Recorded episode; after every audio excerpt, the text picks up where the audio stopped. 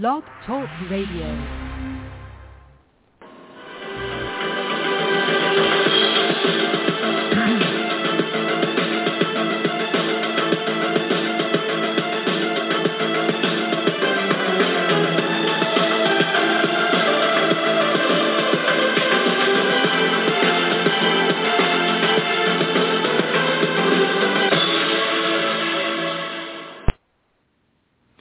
Good evening, everyone, and welcome to another special edition of the Feuerstein's Fire American Soccer Show uh, here on blogtalkradio.com. Uh, the the uh, United States men's national team, excuse me, um, they get a 1-1 draw down in Kingston at the office against Jamaica. They walk away with a point, but the argument we're going to see here in this one basically is simply this. Many of you have felt that this should have been a loss for the U.S. men's national team. They should have lost this one by a final of 2 to 1, but not so, not the case. It is a 1-1 draw, and the United States at the moment remains in first place of the octagon at fifth points as that is now officially done. And the rest of the groups tonight, the rest of the matches will be beginning very, very shortly here. And of course, you can watch it on your Paramount Plus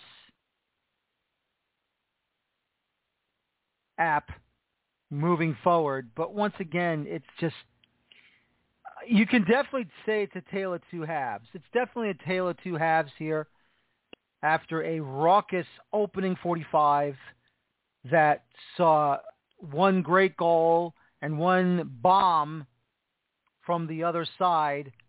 And then as soon as the second half begins, the United States just could not seem to bring back that intensity for that second half – and all you can really say is a missed opportunity. That this was a missed opportunity for the United States to have a commanding lead in the octagonal standings, and now we're going to have to wait and see what's going to happen with Panama as they host El Salvador, what Canada is going to do against Mexico up at Commonwealth Stadium in Edmonton, and of course what Costa Rica is going to do against Honduras at their national stadium in San Jose. But all you can say is, is that they got lucky on a poor officiating call from the referee. And honestly, if VAR was installed, if VAR did come into play, well then, all you can really say is, is that that foul call would have been overturned and Jamaica would have won the match. It is just hard to fathom and it's hard to handle something like this when you are watching this national team going from a major high, defeating Mexico two goals to nil, dos a cero, and then you come down to Jamaica, and they, they, you know, this was the thing you worried about with this team regardless of them missing both Miles Robinson and Weston McKennie due to suspension on either straight red or yellow card accumulation, regardless of that, you were hoping that there would never be a letdown. You were hoping there was going to be no letdown in this one. And at first, there wasn't. They came out roaring out of the gate. They were attacking. They were doing wonderful things with the ball. They were starting off strong. They were starting off well. They were starting off like they were basically huffing and puffing down a house of cards, and they were saying, we are going to knock them out off of their own pitch. And when Tim Weah scored that goal, you're thinking to yourself, oh my God, The kids are coming out like gangbusters. They're attacking. They're playing hard. They're playing strong. And then all of a sudden, all of a sudden, it all falls apart in the second half.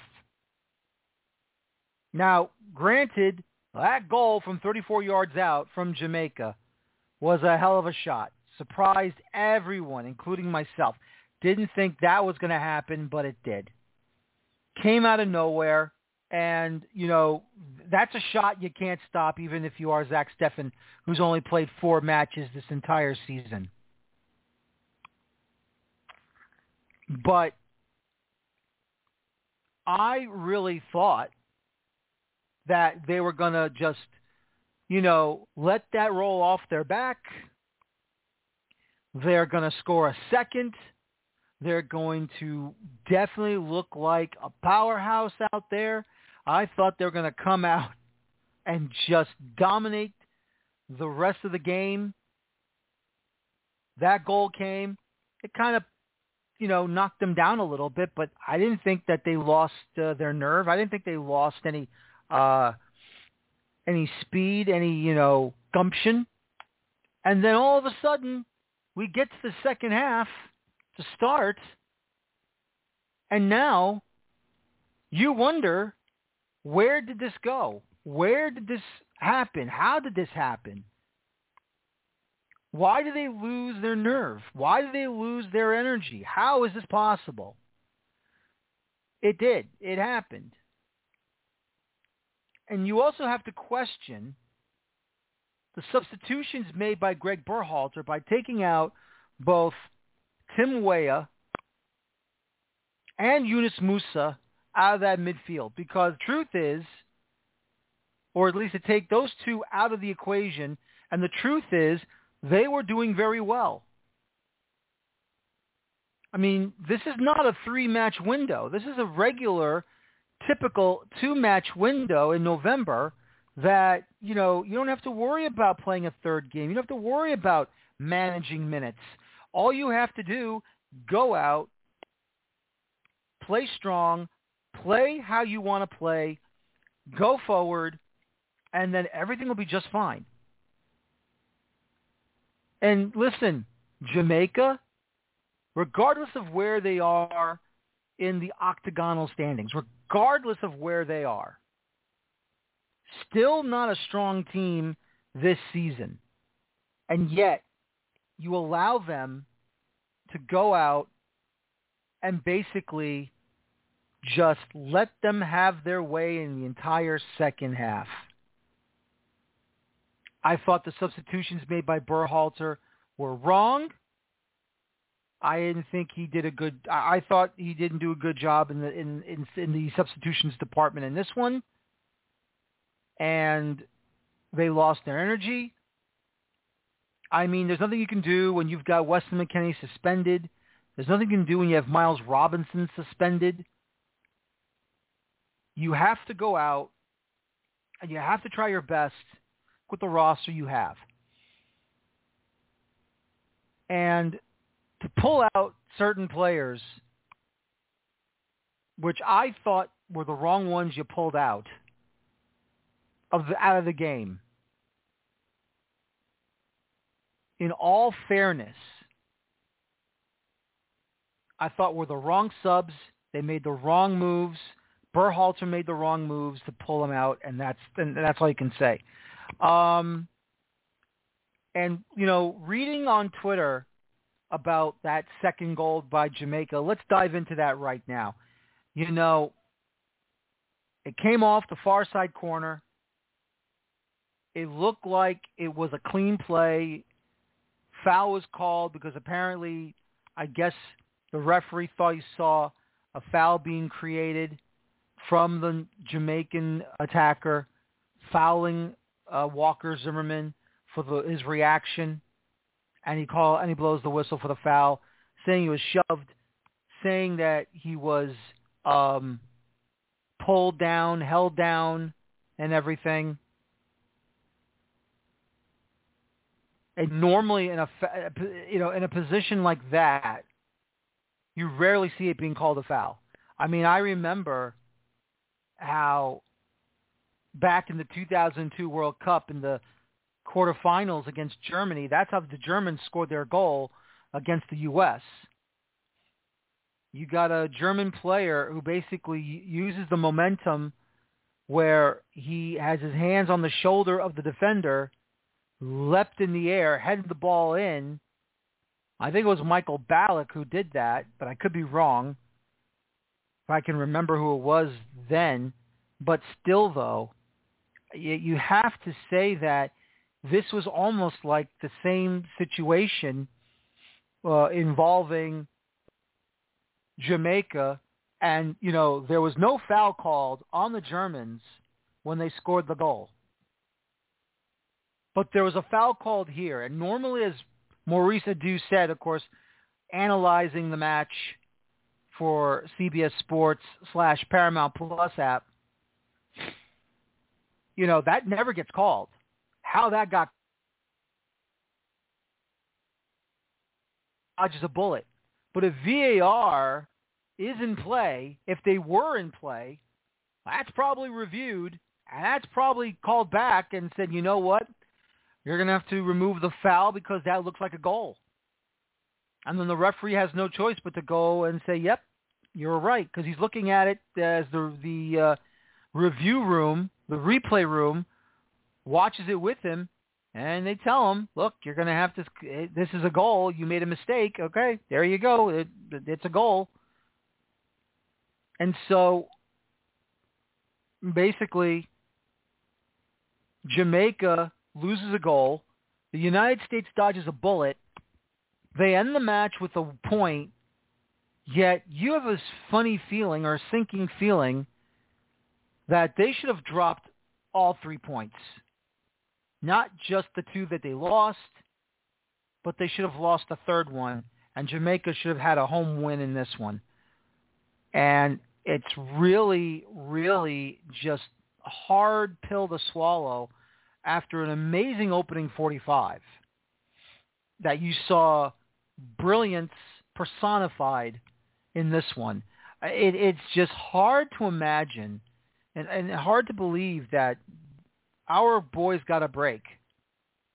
They got a huge break in this matchup when it comes to the goal not being uh, allowed because of a, if you want to say it's a phantom foul, you can say whatever you want. That's fine. You can say uh, that this one was just, you know, hard luck on Jamaica. You say whatever you want and even the handball in the first half that should have been called, and it wasn't.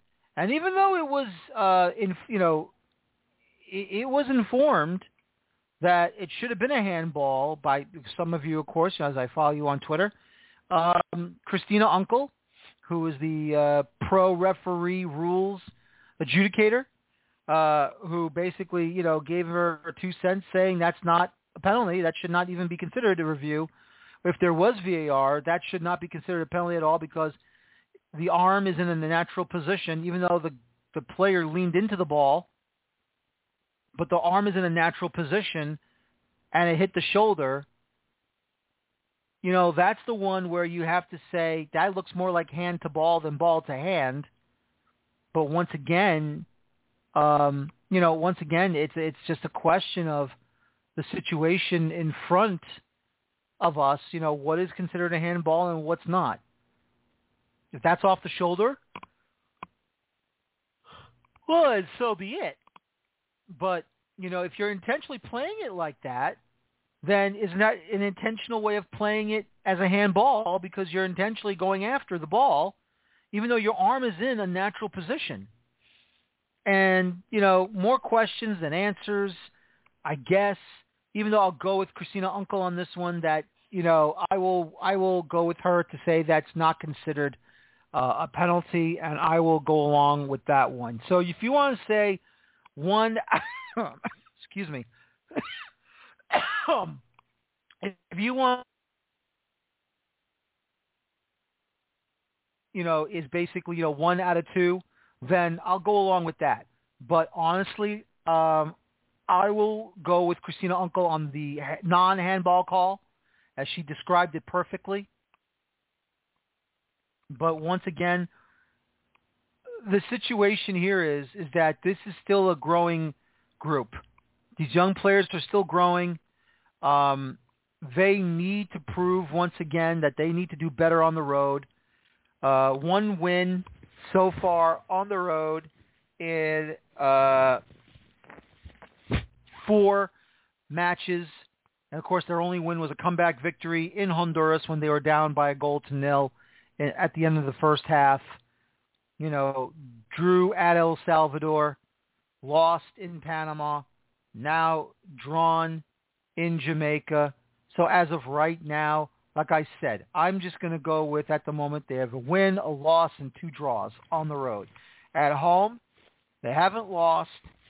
There are three wins and a, a draw at home. Of course, the draw should never have happened against Canada in Nashville.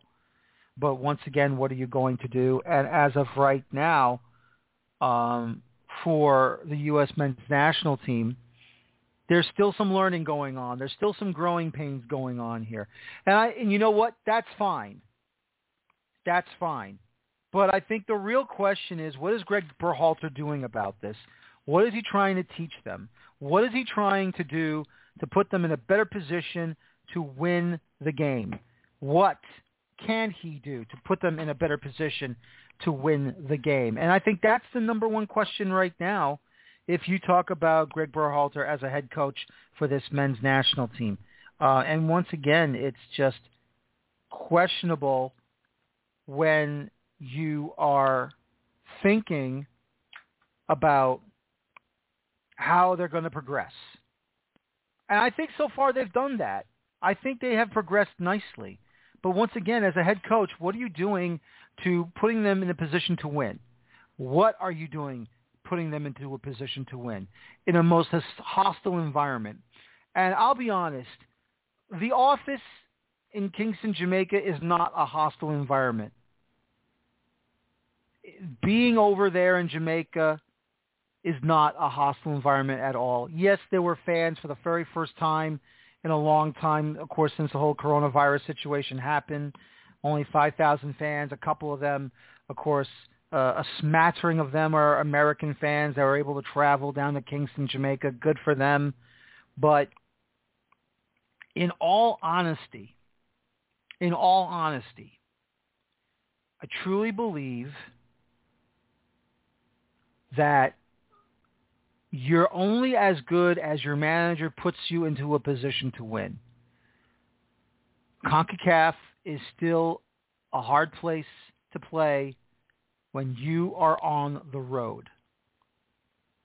No matter who you are or where you come from eh, within this region.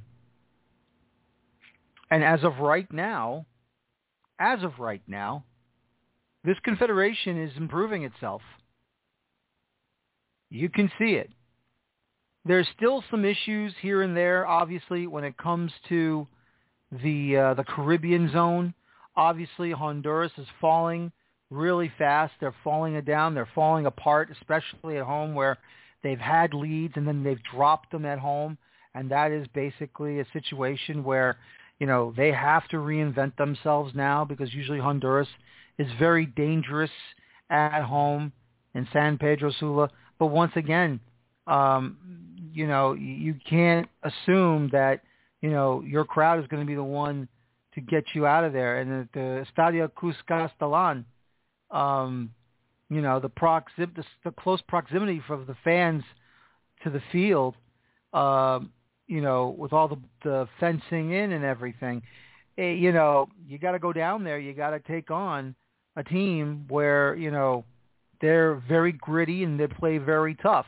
We all know about the history of the Azteca. That's an automatic. And now Canada is now coming into the fray, which I'm happy about because – as much as you know you don't want to play against a team that is going to be an you know they're always going to be an advantage if they don't do well but once again it's a situation where you got to take advantage of where you are on the road and not just take advantage of them at home you need to go out there and you need to perform. And now look at what Canada is doing and how they're doing it. You know, they are probably more dangerous now than they've ever been. And the only time they've been to the World Cup is back in 1986, down in Mexico at the second attempt. So still, though, there's still some things going to ha- that Canada needs to do to get themselves in a position to be better. But you know, once again, it, it's just hard. This confederation is still hard to play in when you are on the road. And at the same time, the field conditions are intentionally that bad when you go south of Mexico because not every stadium, you know, south of Mexico will be in pristine condition. You know, you're lucky enough that you're playing in stadiums in the United States, whether they're MLS stadiums or NFL stadiums, and they have a grass field that they re- they keep it in a pristine level. At the same time, at the same time, when you go to BMO Field, when you go to Stade Saputo, not counting uh, BC Place in Vancouver, where you are facing, uh, uh, you know, an opposition or against Canada where you're playing on a pristine pitch. Most of the, you know, the majority of the pitches in Mexico, all the pitches in Mexico are pristine, especially at the Azteca. But anytime you go south of Mexico into Central America or down even in the Caribbean, it gets hairy. And Jenny Chiu of CBS Sports uh, you know, on the on the Paramount Plus app, she said that there are divots in, you know, un, you know, under the grass. That's intentional. There are divots. Why? Because the uh, the attempt is for the Jamaicans. They want to play on a field that is an advantage to them. Is it right? No, but you know what are you going to do? There's nothing you can do about it. And there's nothing you can say about it. you have to understand what is going on when it comes to World Cup qualification. And when it's that big of a deal, they're going to try anything and everything to put an end to a big run that the United States is on right now. Three matches unbeaten, and honestly, it, it shouldn't have been this. It should have been a three-match winning streak. But unfortunately, this is what it is these days. This is how you drop two points when you are on the road. It's just been hard to watch that second half. And then the substitutions, you know, were even more worse. Now, before we continue on with the match, uh, you know, I want to once again be clear about this. I know I had a rant on Twitter, and that's fine, but I want to be clear with everyone about this. And I and I'm being serious here when it comes to World Cup qualifying. I rate World Cup qualifying as the highest level of soccer, the highest level of football out of a, out of a, con, a confederational championship, a Nations League championship, even a Confederations Cup championship when it was around. This is the highest level of competition that our players are, you know, they have to basically play in. And it's really a big deal when you have a goalkeeper playing, not just training, playing first team minutes in the match. Train all you want. I don't care how many times he's facing shots of great players, whether they come from South America, they come from Africa, they are from within Europe. I don't care. You want to win the training uh, season title? Then Zach Steffen's done it. He's won the training season title for the last three, four, five seasons at Manchester City because I want him to be this full-time starter week in, week out. And when I say this,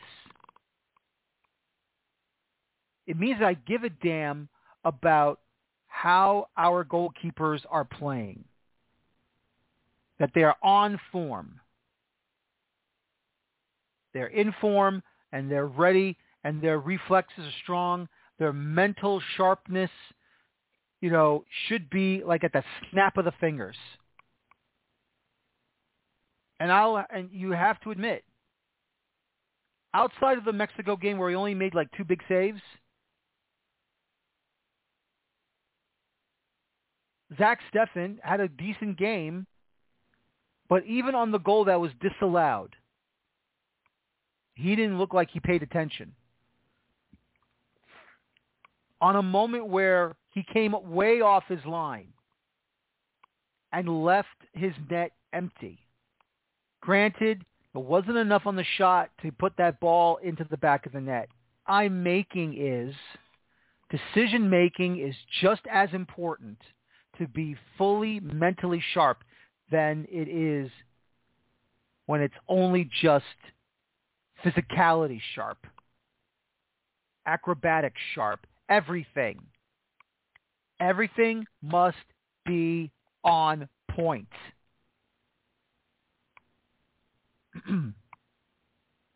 because if he's lacking in any section of his game in this one, then what does that say about the decision of Greg Berhalter to use Zach Steffen? I don't care about training. I don't care. It's good that he trains, but is he the starting goalkeeper every single week in the Premier League? He knows his he knows his, the tendencies of his teammates. He has to go out there and know the tendencies of the opponents. And that's not once every while whenever, whenever there's a League Cup match or an FA Cup match. How is it possible that Zach Steffen has only played four games this season? And one of them is in the Premier League. One. One. This is Greg Berhalter playing with fire. And he got burnt a little bit against Costa Rica and Columbus.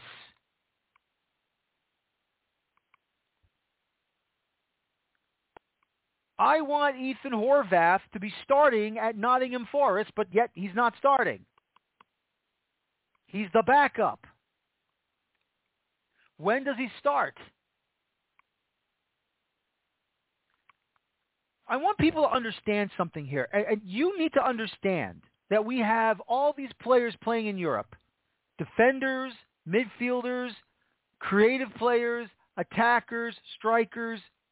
It's wonderful. Goalkeepers at the same time.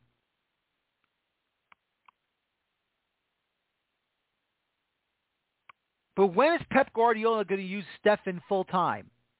When? That's the question mark I have. You have to answer that question right now. You complain too much about too many MLS American players in a starting 11. Okay? Fine. Complain about that? Go ahead and complain about it because you know what? You've got no right to complain about it, period. Okay? Because it doesn't matter where they come from, domestic or abroad. Does not matter. If they are considered an international player, they are an international player, and you should be proud of that. We all know that our players need to make the move to Europe, and that's fine. Or go to South America. That's fine.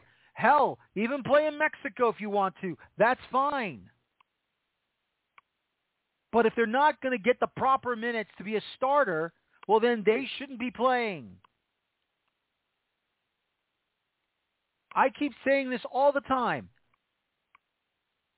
Send Zach Steffen on loan to an English club, whether it be in the Championship League, Football League One, Football League Two, or any of the other leagues below the top four leagues of England.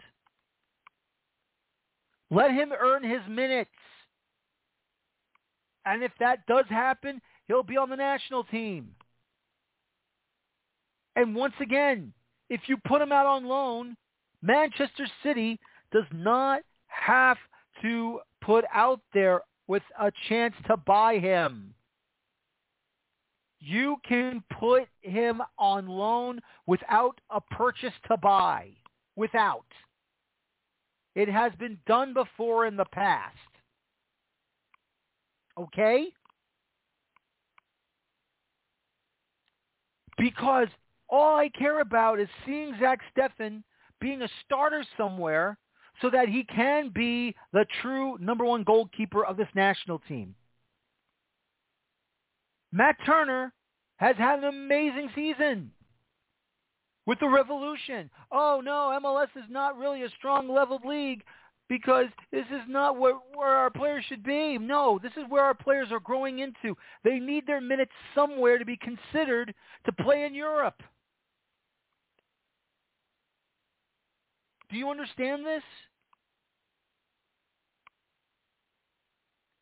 Yeah, we're grateful enough that Pulisic and Reyna and Hoppe were able to go to Europe because they didn't have to play in MLS. Because they were discovered. Because they also had a dual passport to go play abroad.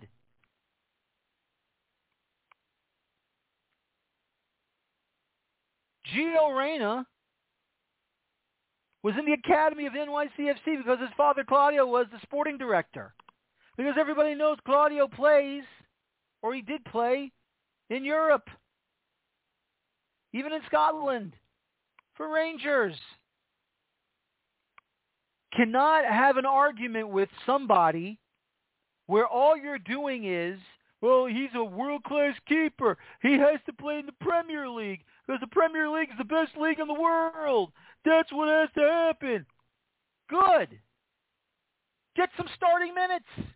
But he has started. No. It's a spot start. Ederson is the full-time starter. He gets training minutes. That's not enough.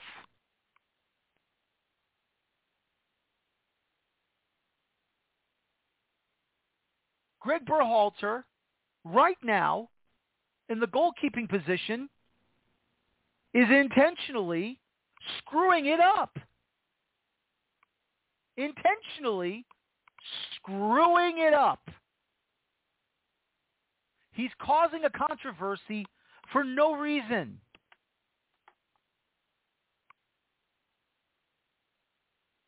Nothing would make me happier than to see Zach Steffen be the number one goalkeeper, as I've always said this.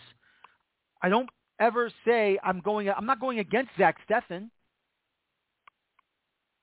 I never I'm not going against him. I never said I hated his positioning. I never said I hated his footwork. I never said this. All the little needless arguments that you schmucks want to have about Matt Turner. Oh, his positioning's bad.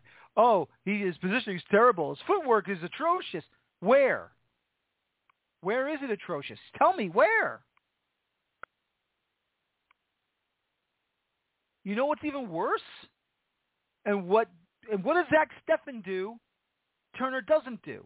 Matt Turner stays inside his area, stays near his goal line. Zach Steffen meanders all over the place. He does too much.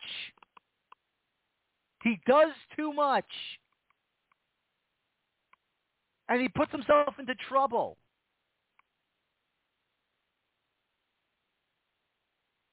What did Matt Turner do to deserve to get dropped? Starting position. What did he do to deserve that? Nowhere. It's because he's not Zach Steffen. That's the problem. When you're a national team goalkeeper, you cannot screw around. When you're the national team head coach, You cannot screw around. If you want to put in Zach Steffen for a friendly, fine. You want to put in Zach Steffen because you think he deserves to have a Gold Cup opportunity? Fine. This is a World Cup qualifier, ladies and gentlemen. And if you're going to start making these stupid arguments because it fills your need to feel good about an American player being overseas and not from MLS, then that's your fault. That's your stupidity. I'm being practical. I am being someone with common sense that knows what needs to happen. Bruce Arena would never do this. As much as you may hate him, Bruce Arena would never do this. Even Jurgen Klinsmann would never do this. Bob Bradley would never do this. Bora Milutinovic would never do this. Any sane manager in world football would never, ever do this. Even Sven Goran Eriksson would never do this. Neville would never do this. Do you understand what I'm saying? Deschamps would never do this. Tata Martino would never do this. This would never happen to Guillermo Ochoa or to Oliver Kahn or Peter Schmeichel or Jens Lehmann or David James or Jose Chilavert. Tim Howard, Brad Friedel, Kasey Keller, Tony Meola. This would never happen. Tim Howard would never happen to him. Oswaldo Sanchez, it would never happen to him. Do you understand what I'm explaining to you? The great goalkeepers of world football would never, ever be treated like this because they get clubs, whether it be domestically or internationally or abroad for a club side. They would never, ever be treated like this because they've earned their spots. Okay?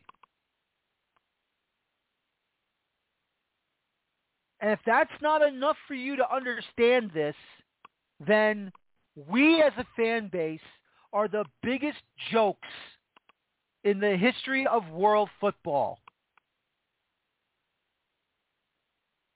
Because no one's going to take us seriously. No one. And this is what happens when someone asks you a question about why do you think Zach Steffen, why do you think a backup deserves to be a starter right now? Well, yeah, I know he's not really starting every single week, but we still think he's a world-class goalkeeper. But he's only played four matches. Yeah, but we still think he's playing with one of the best clubs in the world. But but isn't the isn't the starting goalkeeper for Manchester City Ederson? Yeah, but we still though. I mean, he you know it's Concacaf. It's not that strong. I think you can do it here. No, no. People will give you the you. People will look twice at you and think you've got five heads.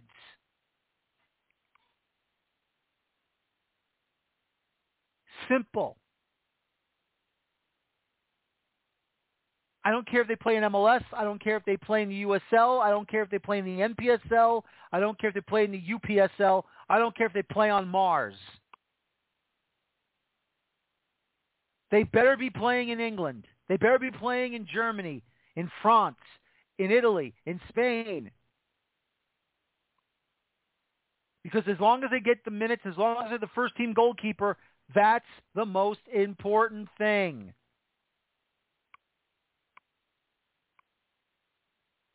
I don't care. Think and use the brain power you have.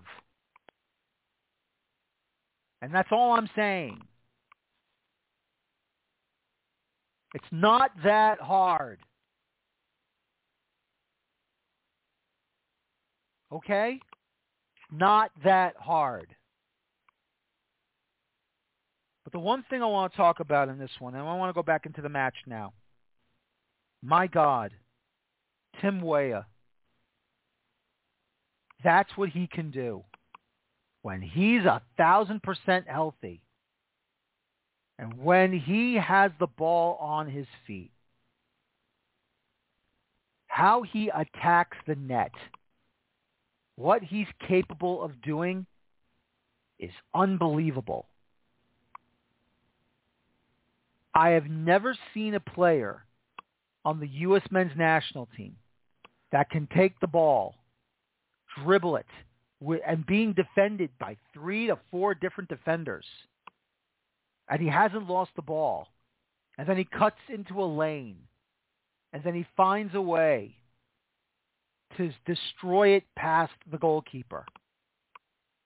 That goal in the 11th minute was all Weah. Granted, he got uh, Ricardo Pepi got an assist out of it, but that particular goal was sensational. All we needed was for him to be a thousand percent healthy. And look what he can do with that ball. I know you're going to go on YouTube all night. You're going to watch that goal again. What he was able to do with that ball, how he was able to dress down all the defenders on Jamaica. My goodness, he was unreal. Unreal and it was amazing. He was amazing. Amazing. I could not believe what I saw. I just couldn't believe it.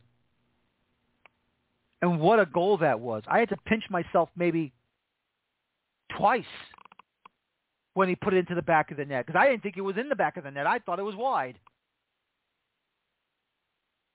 But wow, what a goal. And to hit it off the inside of the near post and into the back of the net, that's even more sensational. The son of George Weah coming up huge and doing some damage and doing a job. Incredible. But you have to say what a goal it was from Jamaica, especially in the uh, 22nd minute by Michail Antonio from 34 yards out. That's a ball. Excuse me. That's a ball you really cannot fault Zach Steffen on. Can't fault him for that one. You really, really can't. Zach Steffen got beat cleanly you're not expecting it to go on frame. It did. And once again, it, was just an amazing thing to see him going out there, Mr. Uh, Antonio, to drill that ball all the way from downtown, way downtown. Oh my goodness. Highlight goal. Two highlight goals in this one. And once again, we all know about that second goal for Jamaica that should have been converted. Uh, should have been a goal, should have stood, but uh, many more questions there on that one. But all you can really say, honestly, is that this was a match where, uh, you know, the United States gets lucky that they did not drop all three points. Only got one at the moment. And it's just they were lucky enough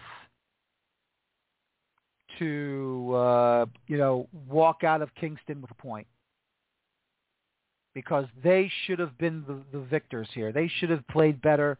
They should have done more in the second half than they did in the first half, but they did. They could. They just couldn't do it, and it's really, really a shame to see uh, to see that happen. Anyway, uh, we have some finals, uh, of course, and some qualified teams already going to Qatar. Uh, we have from Group A, Serbia. They defeat Portugal, so they take the group position uh, win for A. Uh, Serbia advances. Spain advances out of B. Switzerland advances out of C. France advances out of D. And uh, down in F, uh, Belgium, excuse me, E, Belgium uh, get, wins the group.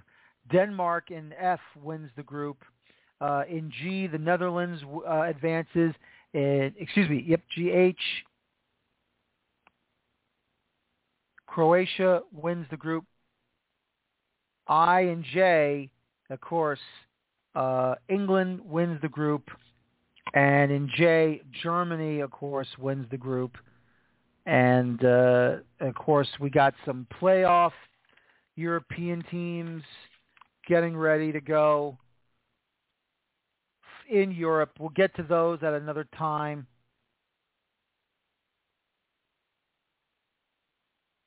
And uh, we'll worry about that uh, when we get closer to the uh, international uh, playoffs there, of course. Uh, right now, CONMEBOL, Brazil, they have stamped their ticket to Qatar, so they are the first ones to go to to Qatar from uh, South America, CONMEBOL, 32 points right now. Uh, other games are being played as we speak. Advancing to the second round in Africa in CAF, we have Algeria winning their group. We have Tunisia winning their group. We have uh, Nigeria winning their group.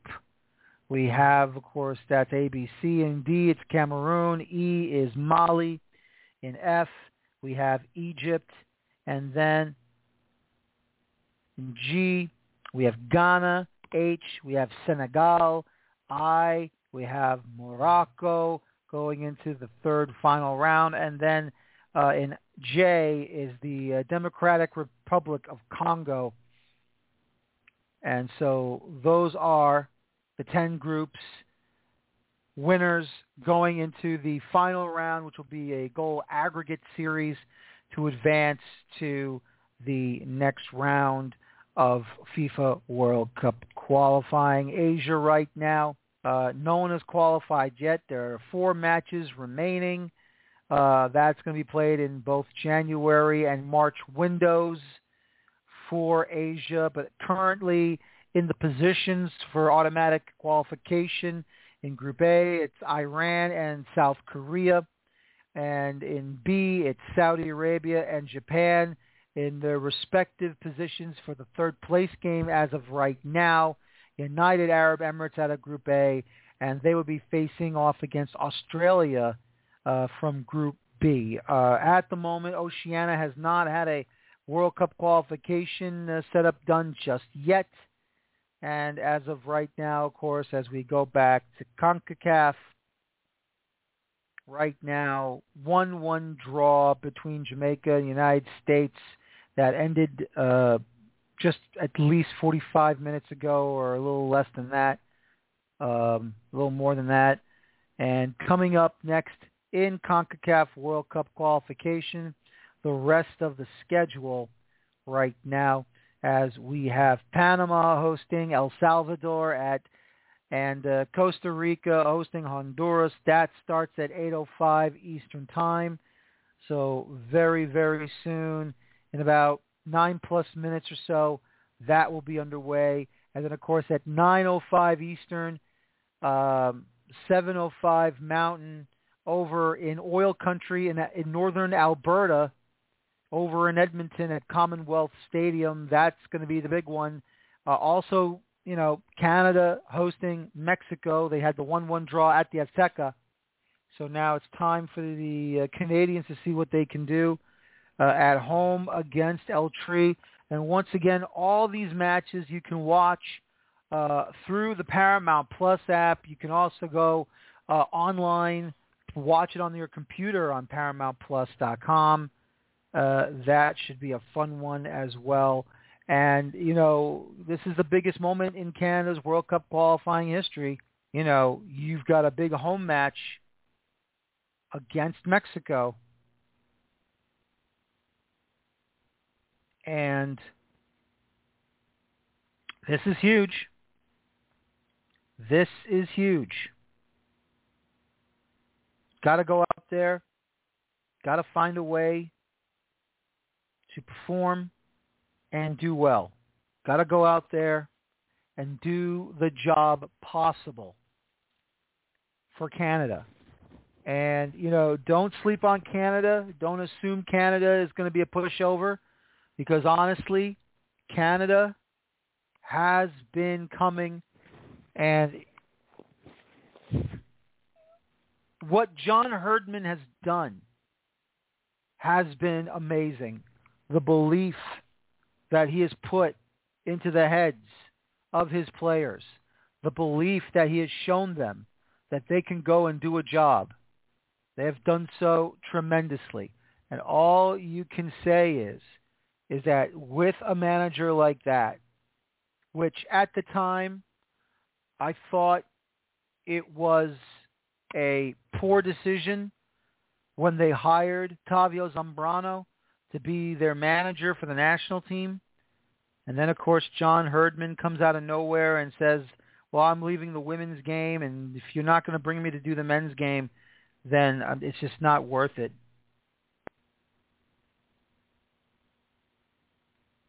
But all I can tell you, folks, all you can say is this.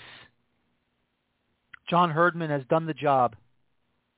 John Herdman has seriously come out of nowhere, puts this team in position to try and win one of the top three spots to automatically go to the World Cup. And this is what happens when you have a guy like that that brings energy, that brings belief, that brings you the opportunity to get to a World Cup. You cannot mess around like this. You cannot mess around like this at all.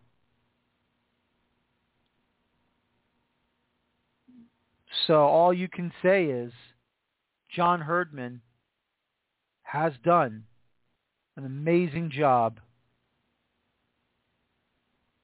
for the Canadian women's national team, and he has also done a fantastic job for the Canadian men's national team.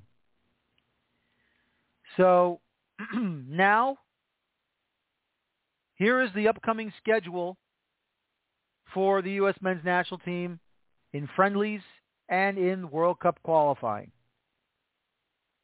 On December 18th at 6 o'clock Eastern, which will be over in Carson, California at the Dignity Health Sports Park at 6 o'clock Eastern, 3 o'clock Pacific on Fox Sports 1, Unimas, and TUDN.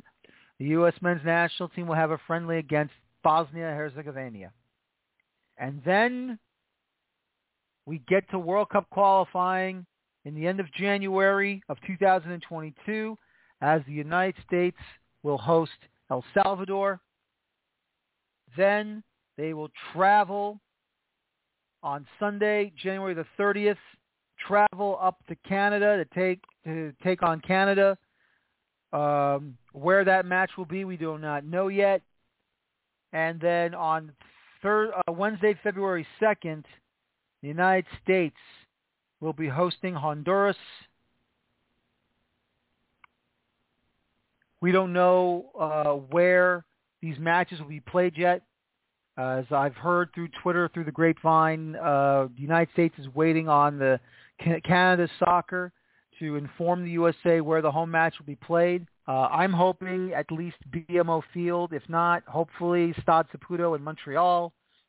Um, not saying Edmonton would not be a great place, but then again, that's going to be on that horrible turf. But let Mexico play on that horrible turf. But um, you know, if they go to BMO Field, it'll be interesting and amazing. Uh, like I said, I wouldn't mind Stade Saputo. Uh, but then again, it might not be Stade Saputo. If they go to Montreal, they go inside the uh, the Olympic Stadium. So that would be interesting to watch. And then, of course, as I said, February 2nd on a Wednesday, USA hosting Honduras. We'll find out when. And then, of course, in March, the final three qualifiers in March. The United States will be on the road in Mexico on the 24th of March. They'll finish up their home schedule against Panama on Sunday, March 27th. And then on Wednesday night, March the 30th, the United States will finish up their schedule and the road schedule uh, over at the National Stadium in San Jose against Costa Rica, against the Ticos. So maybe they qualify well before they get to uh, Costa Rica and back down to Central America. But uh, look, these are not gimmies. None of these games are gimmies. These are hard-fought matches. And once again, you just have to just sit back and watch what happens. And all you got to say is, is that this is still a long, hard-fought road. The journey is going to be difficult, but I've been enjoying the octagon. We're enjoying watching them perform at a high level. They have to do better on the road. But once again, this is what World Cup qualifying looks like when you are facing these opponents at their homes. And I would like to see the U.S. Soccer Federation try and schedule some friendlies within the, the confines of, of CONCACAF. I think it would be a lot better for them. I think it would be uh, 10 million times better for them if they play these same opponents on their turf in a friendly, and hopefully CONCACAF can rotate the CONCACAF Gold Cup in the future. But once again, question marks have been uh, brought out. I think we have some answers. I think we still have some questions. But once again, the United States are lucky, lucky. They walk out of Kingston with a point. They leave the office with a point.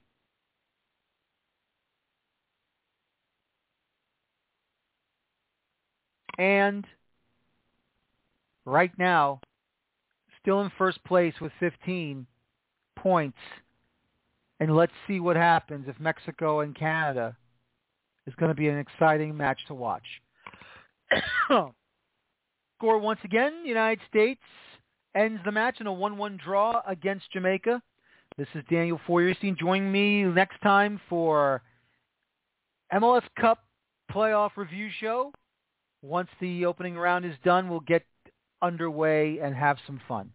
As always, please enjoy your football and thank you for listening. This has been my USA at Jamaica post-match show for World Cup qualification. Thank you very much for listening to me tonight. And as always, please enjoy your football. And once again, final score, United States 1, Jamaica 1, down at the office in Kingston. Have a good night. Take care so long. And bye-bye for now. Paramount Plus for the rest of the CONCACAF qualification matches.